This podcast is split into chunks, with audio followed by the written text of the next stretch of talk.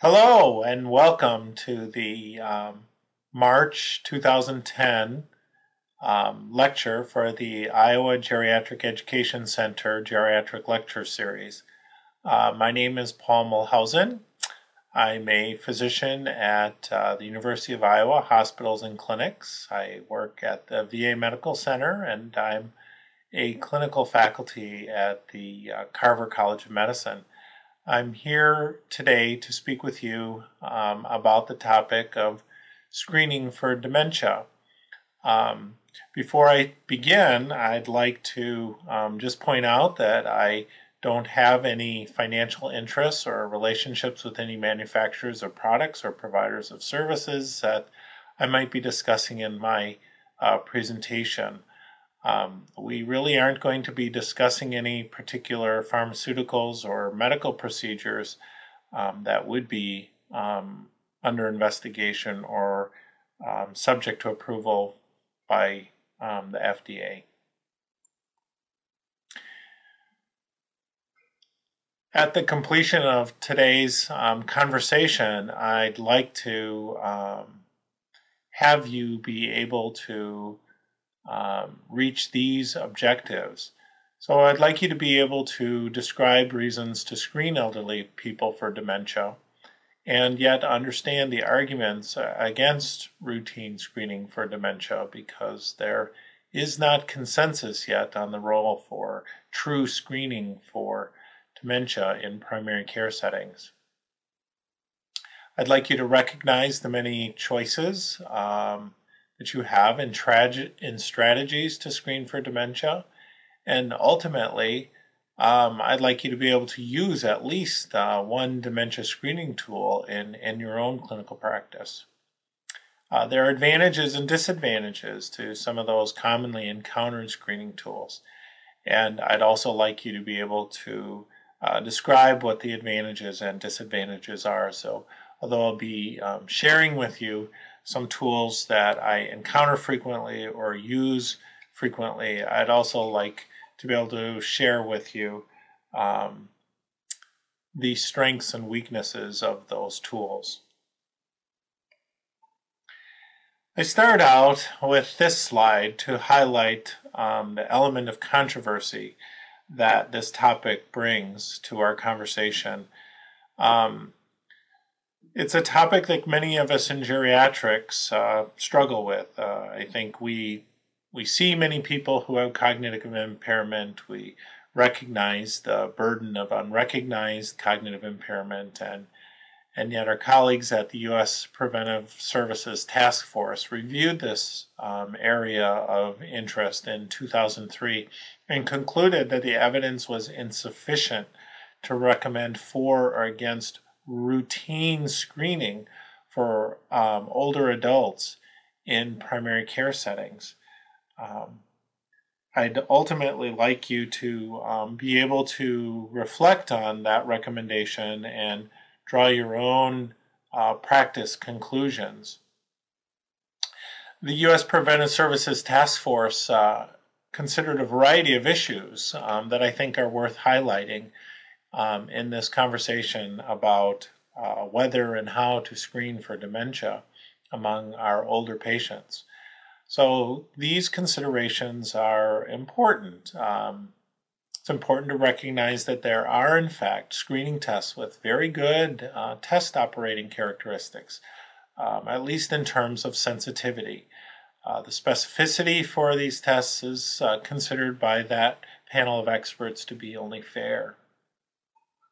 They recognize that there is drug therapy that clearly has been demonstrated to have some beneficial effect on cognitive, fun- cognitive function, but they also uh, acknowledge the controversies that exist with the effects of these um, medications on other domains such as uh, function, um, keeping out of nursing homes, etc the U.S. Preventive Services Task Force concluded that there really was insufficient evidence uh, yet to determine whether the benefits observed in drug trials are in fact generalizable to patients whose disease would be detected in a, in a primary care setting. Um, And they also had um, concerns about um, the accuracy of diagnosis, the feasibility of screening and treatment in routine primary care clinical practices, and also the potential harms of screening. I, I, they they highlight the lack of information that we have with which to um, direct our practices. Um, given this information, they essentially concluded that uh, there was not enough information to know whether or not we should be screening for cognitive or, or dementia, cognitive problems or dementia in our primary care settings. The U.S. Preventive Services Task Force panel was quite clear that the assessment of cognitive function needed to be a part of the evaluation of patients who were suspected of having cognitive impairment or cognitive dysfunction. So, although they have concerns about advocating screening um, for dementia. They are quite strong in their recommendation that clinicians should assess cognitive function whenever cognitive impairment or deterioration is, is suspected, um, especially based on direct observation, patient reports, or concerns raised by family, friends, or caretakers. What that means for us is although uh, there remains controversy about um, whether to be screening all of our older patients for dementia or cognitive impairment, it's quite clear that those of us who work with older patients are encountering people at risk for uh, dementia and even experiencing cognitive dysfunction. And we're going to have to have the skill set to be able to um, clarify at the bedside uh, the severity of cognitive dysfunction and even whether or not it's present.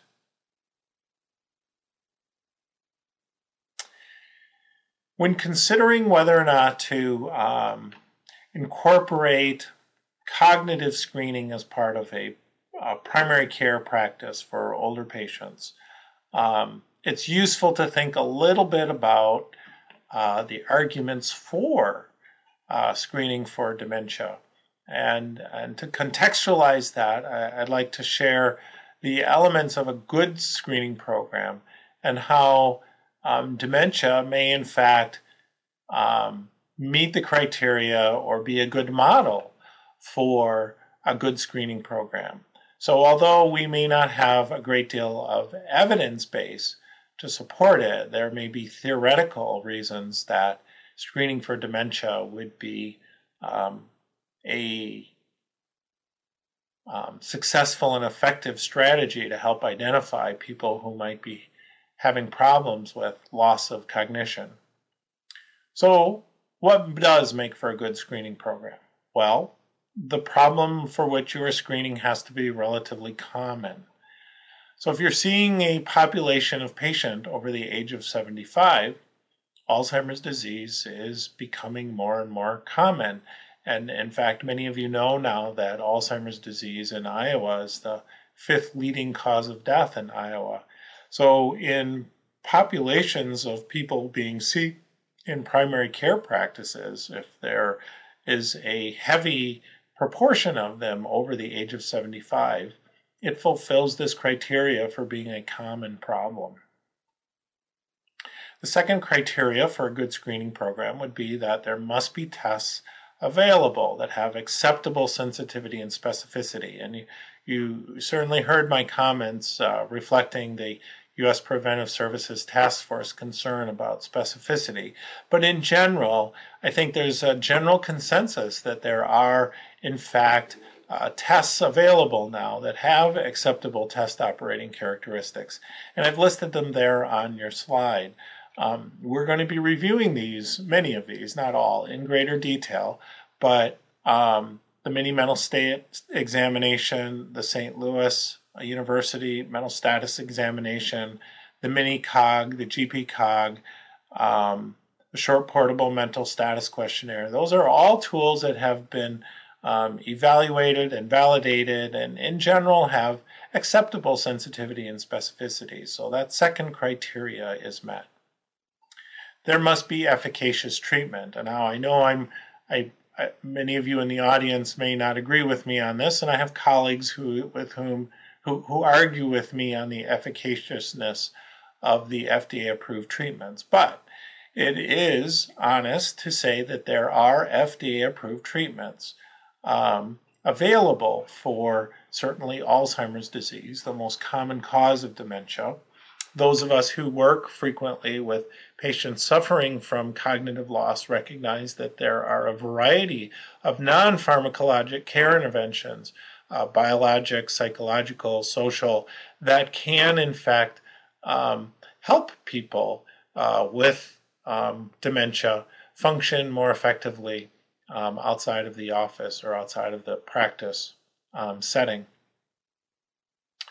The fourth criteria would be if treatment is available, treated patients must have better outcomes than untreated patients. Here, I think there is still some debate, and it continues, but I, it's fair to say that the literature supports some cognitive, behavioral, and social benefits of the therapies we have alluded to. So um, I think there is growing evidence that um, treated patients can do better than patients who are untreated. And then lastly, the benefits from screening must outweigh the harms. Here, I think the main concern, um, at least in both my practice and in the literature, is one of mislabeling, um, classifying people um, who do not have dementia as demented or vice versa, and the consequences of that kind of mislabeling. Um, I think there are also legitimate issues about uh, cost and time. We, are going to talk about the um, strengths and weaknesses of the screening tools that are available to us. But some one of the um, elements that must be considered is the time involved in implementing a screening program using these tools. So um, there are still controversial issues surrounding the area of um, whether the benefits of screening um, outweigh the harms. To clarify that just a little bit more, um, we've talked a little bit about clinical mislabeling. There are legitimate issues about the complications from additional testing. There's certainly a great deal of anxiety generated surrounding further investigation, uh, neuropsychological testing, um, the anxiety that comes out of poor test performance. There's certainly costs and inconvenience of undergoing the medical evaluation and certainly those uh, settings in which people um, have false negatives out of a screening process, there'd be the risk of false reassurance. But here as well, there are some potential benefits of screening for dementia. Early education of caregivers, um, preparing um, caregivers and patients for the future, the um, potential for advanced planning for people who um, for, for whom medical attention is brought to their condition and they can start to prepare for the future. There may be some benefit in reducing anxiety and uncertainty and stress for both patients and families. Um, safety promotion is a high priority in many of our geriatric practices and uh, primary care practices.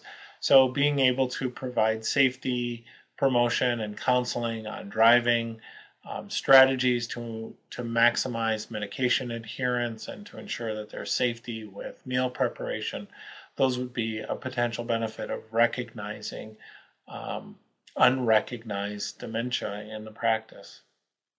There are medication treatments, the pharmacologic treatments, um, and we've alluded to those the potential to minimize dangerous behaviors in unrecognized dementia. So, on the one hand, we can always promote um, safety practices to those we recognize have problems with cognition, and there is the lost opportunities for people who are um, engaging in unsafe behaviors when um, suffering from unrecognized dementia.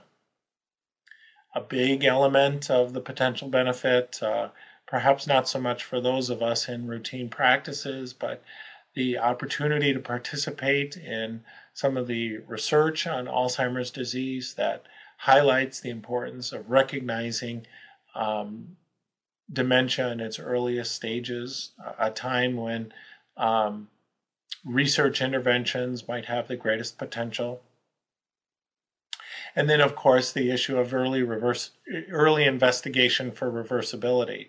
So recognizing that there are, is cognitive loss, identifying reversible illnesses that could be treated before the um, problem with cognition should progress to a point where additional harm should take place.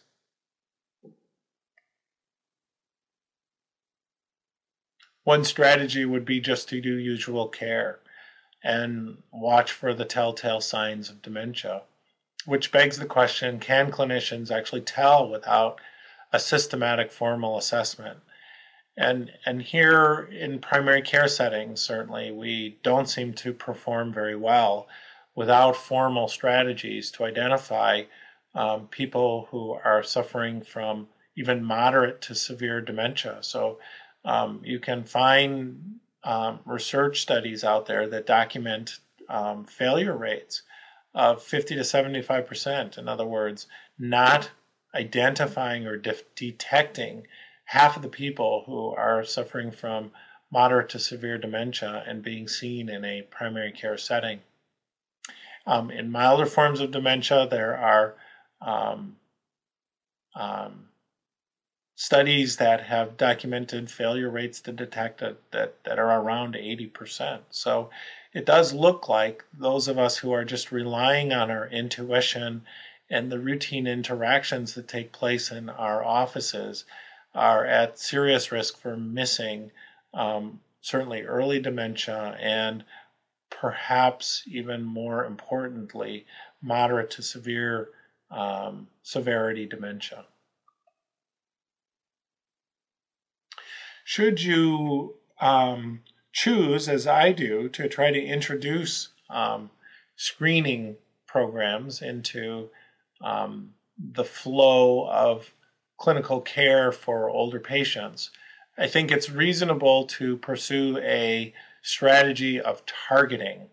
Um, it would not make sense for most of us who are providing care in general medical practices to necessarily do it on every patient every time.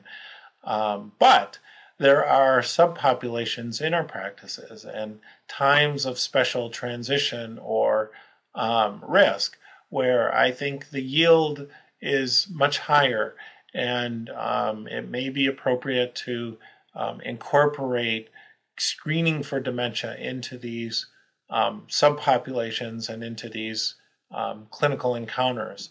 And so I would propose to you that um, picking an age around 75 or 80 in a primary care setting would be a population with uh, for whom the prevalence of dementia is substantive and identifying it earlier may have some potential benefit. So targeting those in a primary care practice over the age of 75 and 80. And, and to be frank with you, um, that is essentially my geriatric practice. So I have a geriatric practice. It's primarily a primary care model, and um, for all of the patients who enroll and are seen in that that setting, we actually perform formalized dementia screening that seems to have payback. Other um, populations that might warrant targeting for screening would be people who are over the age of 65 who suffer from uh, other medical conditions that would put them at higher risk for dementia. And that list you can see there, but just to go through it explicitly, um, a person over the age of 65 who has a history of a cerebrovascular accident, um, people over the age of 65 who have experienced uh, late onset depression or delirium during times of physical stress. Uh, people who are over 65 and have vascular risk factors that might predispose them to either vascular dementia or mixed dementia syndromes. and of course, people over the age of 65 who have a positive family history of dementia. Those would be appropriate um, populations to target with a routine evaluation of cognition structured into the process of primary care. The case finding that really is promoted by U.S. Preventive Services Task Force, I think, would fall into that third category with people for whom changes in activities of daily living, performance, behavior, or cognition would raise your red flags that there is a problem with dementia or uh, cognitive change that would warrant investigation. I advocate for um, performing cognitive um, screening for people over the age of 75 to 80 who are going through institutional transitions. And what I mean by that would be people who are moving into formalized care settings, institutional care settings, people who are transitioning from acute care to long term care. Uh, those would be high yield settings where the recognition of uh, dementia or cognitive loss would have um, substantial payback. And then I think there's a lot of utility to um, performing a uh, screen for cognitive loss or dementia in um, older populations, age 75 or 80 and above, um, who are undergoing preoperative assessments for surgical interventions. Uh, this is a group, again, 25% will have some degree of cognitive loss. They'd be at high risk for perioperative delirium and um, engaging in a routine screening program for cognitive change or dementia would be extremely useful or is extremely useful as part of their flow of perioperative care. So, if you're like me and you've come reached the conclusion that there are certainly subgroups and circumstances where a uh, routine or screening assessment for dementia would be of value, then the next it begs the question well, how should we do it? And um, I think that these would be um, the characteristics that we would be looking for in an ideal screening tool for dementia. We'd want it to be brief, easy to incorporate into the flow of care without a great deal of time. We'd want it to be a reliable tool, a reliable strategy, getting at the appropriate domains of cognition that would um, um, raise the suspicion for um, dementia.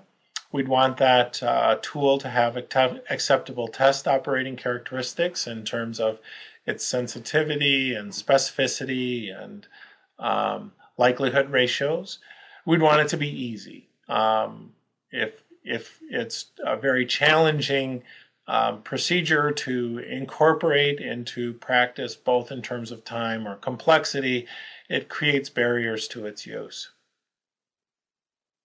We know that there are short cognitive assessment tools that can address the issue of brevity.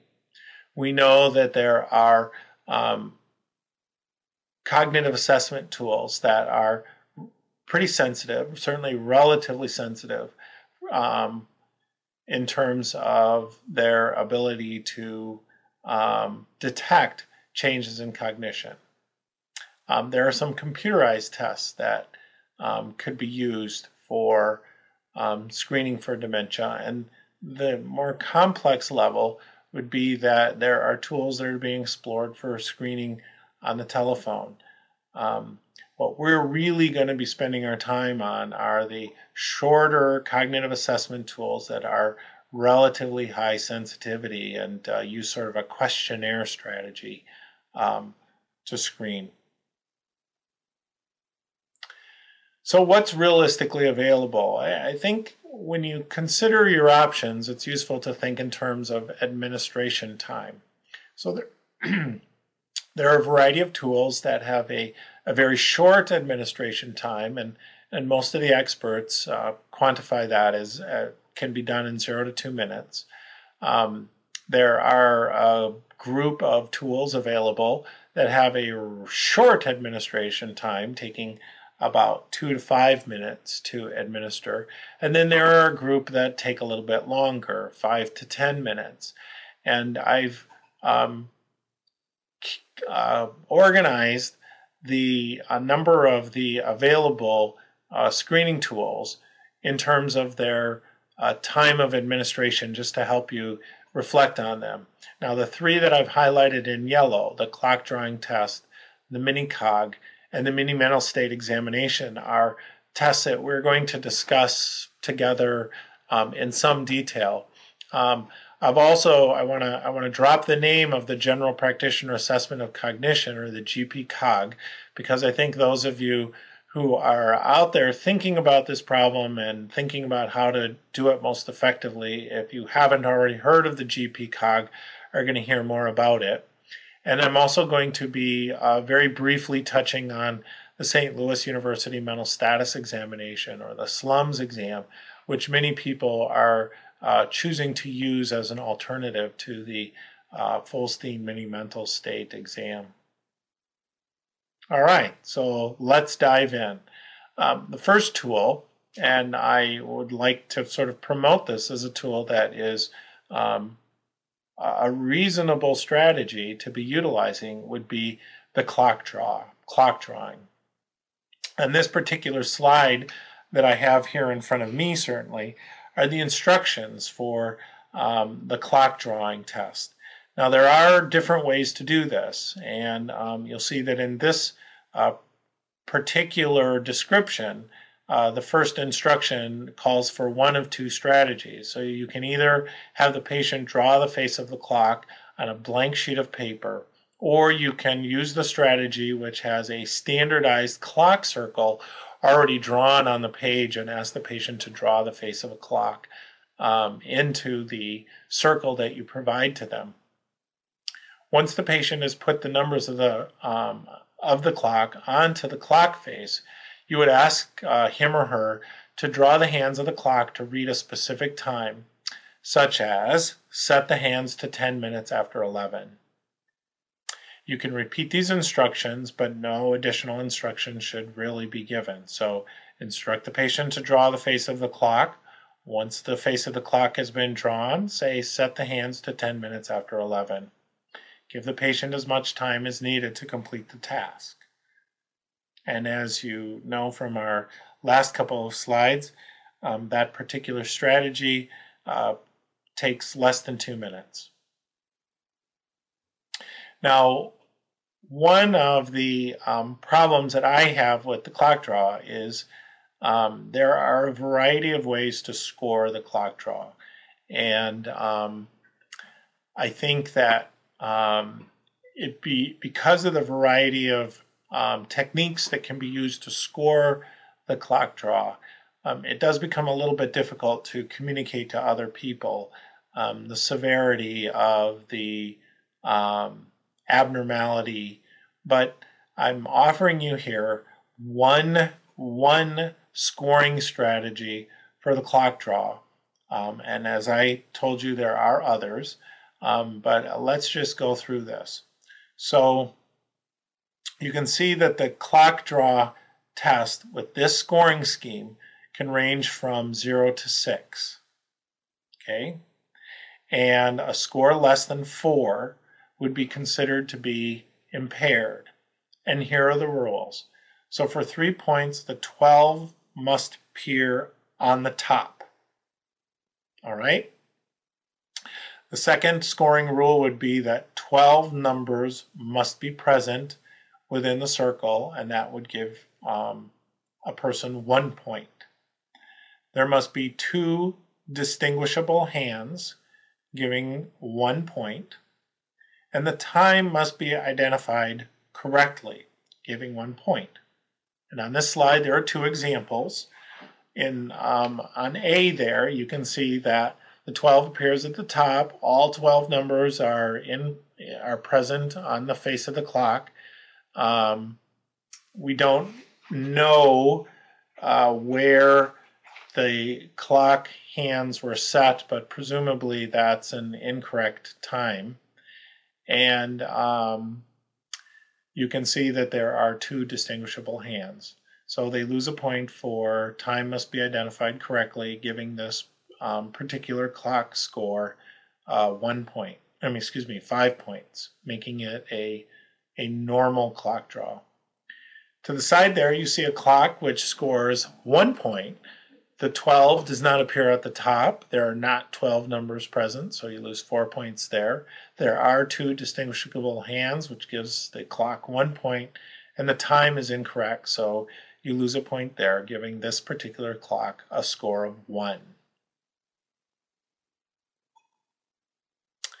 Now there are some really nice things about the clock draw. It's simple, it's quick, it's easy to administer. I actually do find in my own um, general medical practice that it does seem to be less threatening to the patient and um, can be used and incorporated very, very easily into the flow of care. It's relatively sensitive to Alzheimer's disease, which, as you know, would be the most common cause of dementia in our practices and um, it's really most useful as a screen or as an adjunct to another test. And we'll, we'll talk about the mini-cog um, and the GP cog, both of which incorporate clock drawing into those assessment tools.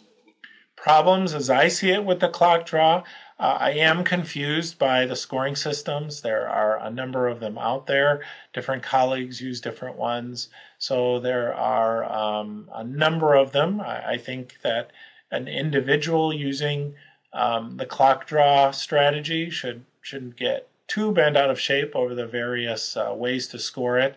But if you're communicating to other people, um, it can be a, a challenge. It's a little less sensitive to vascular dementia than it is to Alzheimer's disease. And it's, in my view, a little bit difficult to use the clock draw to grade severity, establish a baseline of cognition, or monitor progress as uh, the tools that that come up with a a score such as the um, mini mental state exam or the um, St. Louis University mental status exam. So uh, that completes just uh, talking about one of the very short tools that you can use, administration time tools that you can use, um, screening for dementia. And then now I'd like to spend some time talking about uh, one of the short administration time tools, uh, the mini-cog. Now the mini-cog is a, a, a, pretty nice strategy because it's a relatively short and brief test. Um, it involves two um, very uh, sensitive um, um strategies, and, and the first is to um, recall three words, and the second is to use the clock draw. So by combining these two strategies, you develop a process of screening that's actually relatively brief and quite um, effective. So here are the instructions on how to perform the mini-cog. So the first would be to instruct the patient to listen carefully to, repeat back to you, and remember now and later three unrelated words. Your second step after instructing the patient in this way would be to draw the face of a clock. So instruct the patient to draw the face of a clock. Again, either on a blank sheet of paper or on a sheet with the clock circle already drawn on the page. After the patient puts the numbers on the clock face, ask him or her to draw the hands of the clock to read a specific time. Uh, most commonly used is 1110 or 820, and these do seem to be more sensitive times than some other times that could be used. You can repeat these instructions, but no additional instructions should be given. And if the patient cannot complete the, clock, the clock draw in three minutes or less, you move on to the next step, which is step five, to ask the patient to repeat the three previously presented words. So give them three words to remember, have them draw the clock, set the hands at 1110, and then ask them to repeat the three previously presented words. Fairly simple. There's a straightforward scoring system that you can communicate easily with uh, colleagues. Um, so you give one point for each recalled word after the clock draw, You give two points for a normal clock drawing, and you give zero points for an abnormal clock drawing. How do you decide if the clock is normal or not? Well, if the if all of the numbers are depicted, one each, in the correct sequence and position, and the hands play display the requested time, it is a normal clock. And if it doesn't fulfill those criteria, it would be characterized as an abnormal clock, and the patient would get zero points. An equal hand length is not considered to be an error. Add the scores together, and you come up with a total score for the mini cog, which uh, 0 to 2 points would be a positive screen for dementia, and 3 to 5 points would be a negative screen for dementia. So, very nice screening tool. Um, you can get a lot more information about the MiniCog um, at the American Geriatric Society website. Um, I have included the link there, and uh, what that actually takes you to is a um, some materials about dementia, which includes instruction on the MiniCog screen for dementia. Um, so I uh, strongly encourage those of you who want to um, become more expert at using the MiniCog, might want to incorporate it into your practice, um, to explore that website um, and uh, spend some time looking carefully at the the uh, MiniCog.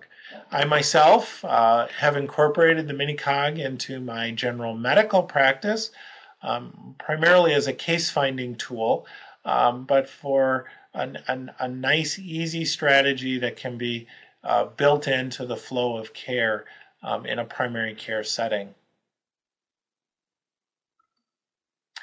Just to um, summarize the MiniCog, um, it can be completed in under three minutes. Uh, it's relatively free of language and culture biases. You can see there that the sensitivity and specificity, so the test operating characteristics, are quite good. Um, but it, it's also um, more difficult to use as a tool to stratify severity or communicate severity of cognitive loss. Um, and realistically, if you uh, screen positive for dementia, clarifying severity is going to require some additional next steps. I don't think one can, in good conscience, uh, discuss screening for dementia without spending some time talking about the Folstein Mini Mental State Exam. I, I, I believe that this remains the gold standard tool for um, bedside assessment of cognition, and much of the work um, trying to understand the role of screening for dementia has used the Folstein Mini Mental State Exam. It's a um, 30 point um, test or questionnaire with 19 items that assess orientation to place and time, attention, concentration, word recall, language, and visual construction. Um, the scoring is such that a score of less than 24 would be suggestive of dementia. And if you use that criterion as less than 24 positive, over 24 negative, it has a sensitivity somewhere between 78 and 90 percent and specificity of 70 to 80 percent 87 percent excuse me um, many of my colleagues argue that the mini mental state exam is um, not um, sufficiently sensitive for people with mild cognitive impairment and um, i think in some settings that that may be of some relevance um, the other nice, or one of the nice features of the mini mental state exam is that it can also be used to uh, stratify severity. So um, you can see here on this particular table, the mini mental state score can be um, used to give a sense of um, correlating cognitive function in patients who are suffering from progressive um, um, cognitive loss due to illnesses like Alzheimer's disease. So, a score of 26 to 30 in someone who is experiencing or complaining about memory loss but has no clear objective signs of memory impairment um, no, excuse me, but has no functional impairment from their memory changes, but does have some objective signs, would be characterized as someone who has mild cognitive impairment. Once you go through that uh, 24 stratification, um, you uh, move into the people who have mild um, um, dementia, and then as things become more severe, the numbers become lower, and you can use it to stratify for moderate severity and and then severe um, illness. So one of the nice features of the Folstein mini mental state exam is um, I think you can efficiently communicate a lot of information about disease severity in patients who have dementia um, using the mini mental state exam. So if it were to be used as a screening strategy, not only would um, identify cognitive loss, but then immediately be able to give some sense of its severity and communicate that to others. So, what's good about the mini mental state exam? It's widely used and recognized, um, which I think personally enhances communication. When when someone calls me up and says, "I um, want you to see a patient," their mini mental state exam is 18. Um, that that effectively communicates a great deal of information. It's easy to use. I think the scoring is pretty straightforward and understood. Um, it's useful as a screen, takes a little bit longer to apply as a screen, so it's a little more burdensome in a busy primary care practice, which has been one of the criticisms of it. Um, it can be used to establish a baseline for people who've been identified through a screening program to have some cognitive loss, and it can also be used to monitor progress. Weaknesses, we've already talked about the time it takes to complete it. Uh, we've discussed to some extent the insensitivity to subtle cognitive impairment. And there um, has been some work that uh, shows that it is influenced by education and cultural background. You can actually find um, standards that stratify based on education and cultural background. Um, but the uh, cutoff for 24 between being normal and abnormal um, has some problems when stratified across education and culture. And then it's been found to be less sensitive to dementia that does not have um, cortical features. So subcortical dementia, um, it would be a little less sensitive for them. I want to mention two other tools that are available. Um, you see more and more of them in the literature. Um, you probably are aware that the Folstein Mini Mental State Exam is a proprietary product um, with uh, subject to copyright. Um, and as such, it, it, it, there's a barrier to its use more than there was in my formative years. Um, some there, there are a couple of other tools that are similar to the mini mental state exam that one consider could consider as alternatives. And I believe that uh, part of your handout includes um, access to the St. Louis University Mental Status Exam or the SLUMS test and the General Practitioner um, Cognitive Screen, which is the GP COG. So SLUMS is felt to be a little more sensitive than the mini mental state exam to mild cognitive impairment. When you when you look at the slums, you'll see it's very it's structured very much like the mini mental state exam and has a, a score of 30 points. And in most uh, forms, you'll find that it uh, gives the um, strat the the stratification of probabilities and severities um, at the bottom. It does take seven minutes to complete, very similar in that way to the Folstein Mini Mental State Exam. Um, it has been score adjusted for education level, which is nice. You can easily get it. You can just, honest to goodness, you can just Google slums and cognition and come up very easily with with a um, copy of the tool that you can just print off and use in your own practice or your care setting. The GP COG um, comes out of uh, either Australia or New Zealand. Um, so it you'll, you'll, find most much of the literature um, surrounding the GP cog is in um, literature from the United Kingdom, Australia, and New Zealand. Um, and it combines cognitive and informant data. So there are two parts to this tool. One would be sort of asking the patient the questions for the cognitive assessment, and then there's a second part which is asking a caregiver or an informant um, to rate some items. Um, if you look at the test operating characteristics, it performs very similar to a mini mental state examination. It's probably a little bit faster to complete, um, but to do it in full, it requires an informant. And although more recent literature has said that it's been um, validated in a variety of socioeconomic uh, uh, strata, um, I, I, I it, it, does come out of um, well, I think there's more recent literature that says that there there are fewer problems than earlier worries uh, regarding how people of different socioeconomic backgrounds might perform on the test. So I think as it gets out more, um, the the evidence is becoming stronger that it's a very robust test across cultural background and educational background. So remember that the slums and the GP cog um, they're part of your handout. Take a look at them. Um, consider whether they might be a tool you'd like to consider using.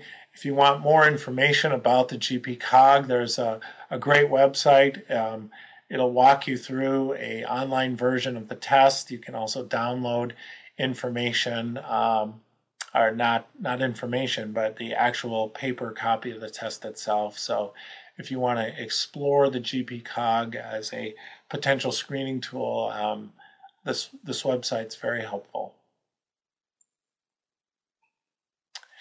Which uh, brings us towards the end of our presentation. Um, so just to summarize um, this whole topic of screening for dementia.